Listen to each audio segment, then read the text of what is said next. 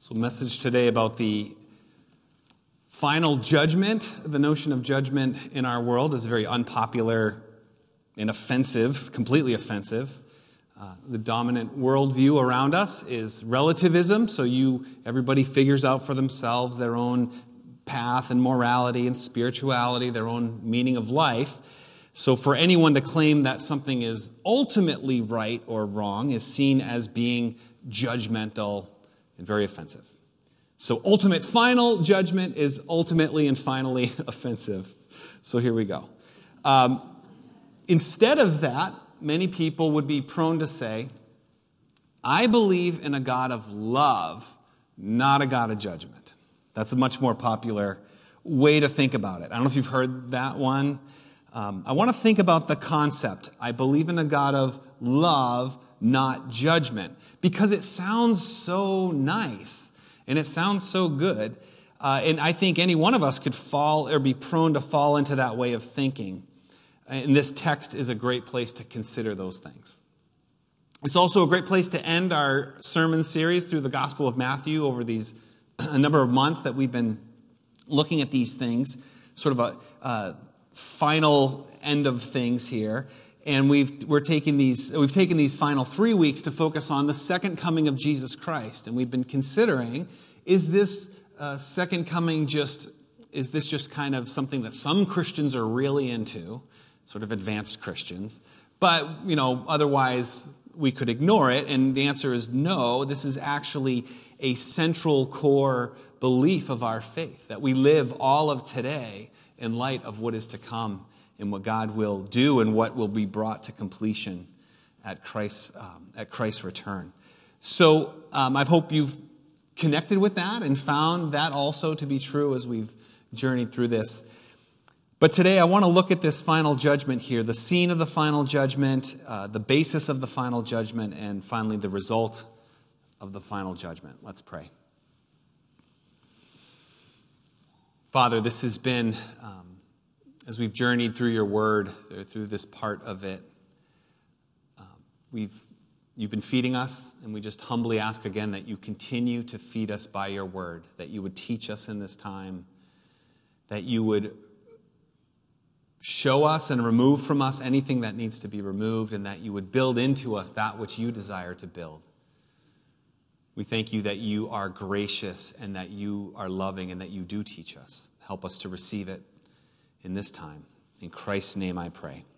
Amen. So let's start with the scene of this final judgment. Uh, verse 31 When the Son of Man comes in his glory and all the angels with him, he will sit on his glorious throne. All the nations will be gathered before him, and he will separate the people, one from another, as a shepherd separates sheep from the goats. What a scene! And now, here, at least for these three weeks we've been looking at it, we have all the pieces. Um, Christ will return, the, the, the, day and the time unknown. We talked about that last week. Uh, there may be signs that characterize the age or the, the time of this, but um, we looked at that two weeks ago. The dead will be raised. That's not necessarily in, in view specifically here, but uh, in the Old Testament and the New Testament, when Christ returns, there'll be this this uh, resurrection of the dead. So uh, all people, all who have lived before and all who are alive at that time will be gathered together. All the, and here are the images, all the nations, all the people before Christ. Uh, and he, w- there'll be a final judgment. Christ came quietly, humbly, born in a manger as a, as a baby, came to, to serve and to bring uh, grace and salvation to the world. And he's coming again to finish all of his kingdom work in this final judgment. And, and here it is. This is the scene set for us. So let's go back to that statement. I believe in a God of love, not a God of judgment. When someone goes there, I usually, and you've heard me say this before, I usually say, you actually want a God of judgment because if you want a God of love, then you need wrath and judgment. If you love something intensely, wrath is right there with it. For example, I love my children intensely. If something were to harm them or to come against them, my wrath would be against that thing. And we, we want to know that there are consequences for evils in this world and that there is God's judgment. It's not just chaos and disorder, it's not just injustice forever, but that God will make it all right. And most reasonable, reasonable people will give you that. They'll say, okay, you know, some level of judgment, okay. But let's back this up a little bit. The, the person who says, I believe in a God of love, not a God of judgment. Where did you get the idea that God is a God of love? Where'd you, where'd you get that? Where'd that come from? Because you didn't learn that from nature. Because you look at nature, that's uh, survival of the fittest. That's strong, uh, dominating the weak for whatever reason. You, that doesn't look like God of love.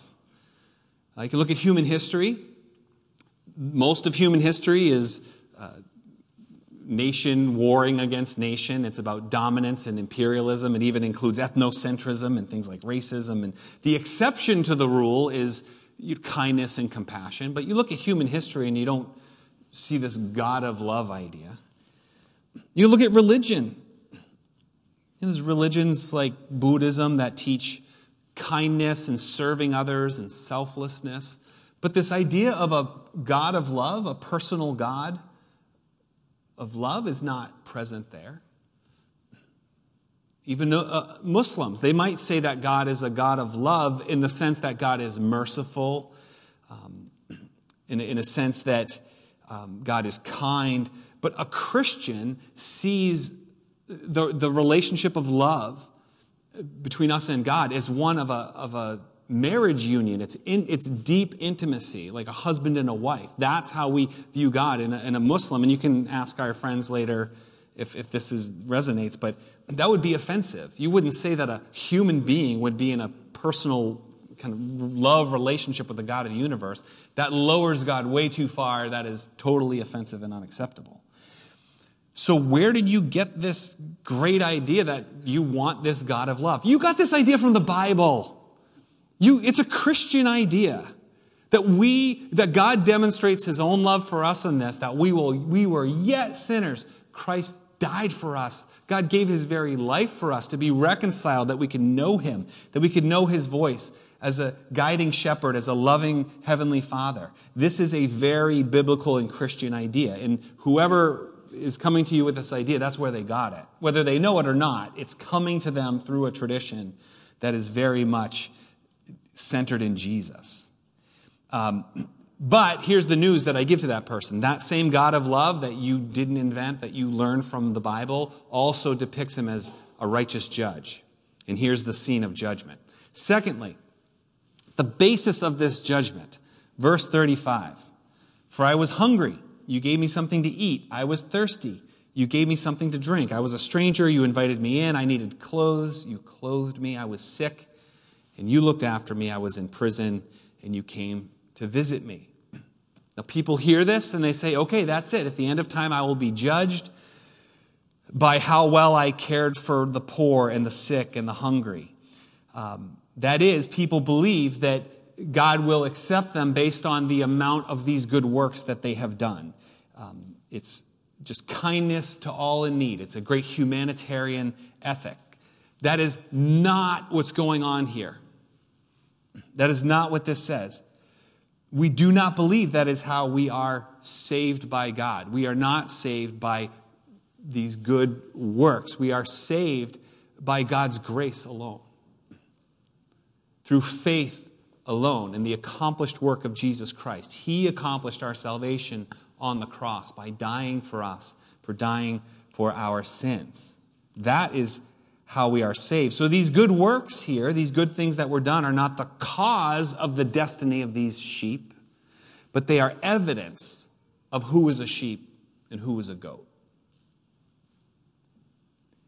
The judgment here is still all about our relationship to Jesus. In verse 40, you see this. The king replies, Truly I tell you, whatever you did for one of the least of these brothers and sisters of mine, you did for me so that these acts of kindness, the feeding, the visiting, uh, the, the caring for, the giving clothes to, was done to the brothers and sisters of Jesus. It was done to Jesus' family.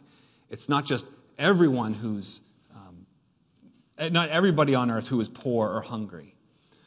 Now, that's not to diminish the, that type of ethic where we are to bring uh, food and, and care to all in need. But here, in this context, it's specifically the brothers and sisters of Jesus. This is his family, this is the other Christians. Remember, Jesus has already said back in chapter 10, he said, He who receives you receives me. It's about how Christ's people are received. And the, the support to them that was given indicates a connection to Jesus. That is, love for Jesus and love for his people go hand in hand. The disciples pass the test not because they're trying to pass the test, but because they love Jesus' brothers and sisters because they love Jesus. And then the goats, they fail the test because they don't care for Jesus' brothers and sisters. They don't care for Jesus. And we know, because both groups are surprised here. Um, the sheep are surprised. It tells us they didn't do the good works so that they would be accepted at the end of time. They said, well, We didn't even realize we were doing. When did we do this? The surprise of the goats also. When did we when did we not do this? When did we see you hungry or needing clothes or thirsty? When we because we would have helped you. Of course. And that says a lot about the goats. I think sometimes we want to help people because it makes us look good or because they might be able to help us in the future or uh, we get public recognition or somehow we do something wonderful. That's just a form of selfishness. That is not what Jesus is, that's not the basis of the judgment here. It's about a connection to Him that's demonstrated through an uncalculating and not even noticing love of His people. Love of Jesus and love of his people hand in hand.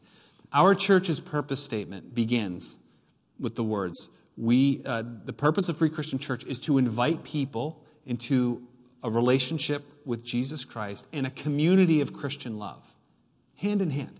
Once you're invited to this relationship with Jesus, you are, by definition, part of this family, and we are now connected to one another. And we live out those relationships to one another in a number of different ways. Expressions that happen behind the scenes, expressions that happen through ministry involvement, through small groups. Our parish system, I don't know if you're familiar with our parish system.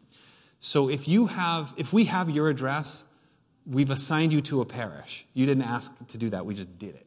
Um, and so we have a number of geographic parishes because our church, we know there's a number of communities that are represented by this family here and, and those gathered online. And when there's a need, if somebody needs food, we go first to that parish and say, who here can help provide food in this situation? Or somebody is sick or in the hospital, who can visit or send a card? It happens in those geographic areas. Now, those aren't, there's not walls between them. We, you could feed anybody across the lines and that sort of thing. But that's just a way that we've tried to organize ourselves to live this out together. So when you, when you get emails from a parish leader or a phone call, that's what that is. It's somebody who lives somewhat in your region geographically uh, as we seek to live this out. So here's the so we have the scene of the final judgment, we have the basis of the final judgment, and finally the result of the final judgment. Verse 46. Then they will go away to eternal punishment, but the righteous to eternal life. Can we can we talk about hell for a minute since, since we're there? Because people can be okay with God of judgment. Okay, I'm okay with God of judgment the way you've defined it, but hell is a little too far. Because my God of love, which you learned from the Bible, uh, that seems a little too far. This is how I'd respond to that. I would say the Bible's clear. God wants everyone to know him and to love him. But that God does not force his way into your life, that people choose to reject God. God is love, yes, but God allows people to reject his love or to deny his love and remain separated from him. So I say, therefore, hell is just the natural trajectory of a life apart from God that denies his love, that denies him, that rejects him. That's hell is just that's just the trajectory. And some would say, well, that's kind of, you know, to believe in that kind of eternal punishment, that's, that, that's judgmental for sure. That's uh, arrogant, thinking that you know, and it's even hateful or narrow minded. And I'd say, no, we just disagree. You, you, I believe in hell, you don't. We're both equally narrow minded in that sense. Um, let me describe it like this. True story. I was hiking Mount Washington with uh, a number of years ago with some buddies, old camp buddies. And we got, it was a terrible day. The weather was awful. We get up over Lion's Head, and it was raining sideways. And it was coming in hard, and it was so cold, the rain was freezing. It was hitting us on one side and just freezing. And we had to decide are we going to make our final ascent to the summit, or we just go back to, uh, to the shelter? And the group was split. One guy said, this is terrible, but we're going to make it. Let's, we'll finish to the summit. We can, there's a restaurant up there. We can get a bowl of chowder and hike back down. The other guy said, You don't mess with Mount Washington. If we keep hiking, you're going to die. And they, they, we broke into two camps. And actually, we split the group. Half the group went back, and the other half the group went to Summit. In, in the one view, based on this person's personal experience and their sincerely held belief, they felt that we could safely get to the summit and take photos and cup of chowder. This other person, sincerely held beliefs based on their experience and all that they know, said, You're gonna die. The consequences from this person, if you go back to the shelter, the consequence is you miss the chowder and the photos. The consequence for trying to summit is death. There's a big difference in the consequence of action. I did hike to the summit. We made it. It was fine. It was terrible. No, we probably shouldn't have. I think the, the death group was, was close to being correct. But as a Christian, as somebody who follows Jesus Christ, this is, this is how I see this. If I talk to an atheist I could probably find some stuff we agree on. I could say, Do you believe child abuse is wrong? And the atheist would probably say, Yeah, that's wrong. And I said, It has terrible consequences. Yes. Okay, we agree. Random murder, do you think that is wrong and has terrible consequences? Yes. Random murder is wrong, terrible consequences. Okay, so on certain things, me, Christian, you, atheist, we agree. As a Christian, though, I don't believe that the soul dies and that the consequences of wrongdoing carry on into eternity. You don't believe in an afterlife, so you don't believe that it carries on into eternity. How does that make me narrow minded? We just simply disagree on how long these consequences go. And that's it. I believe that the consequences of sin are more severe, perhaps, than you. So here, the result of the final judgment is eternal punishment or eternal life.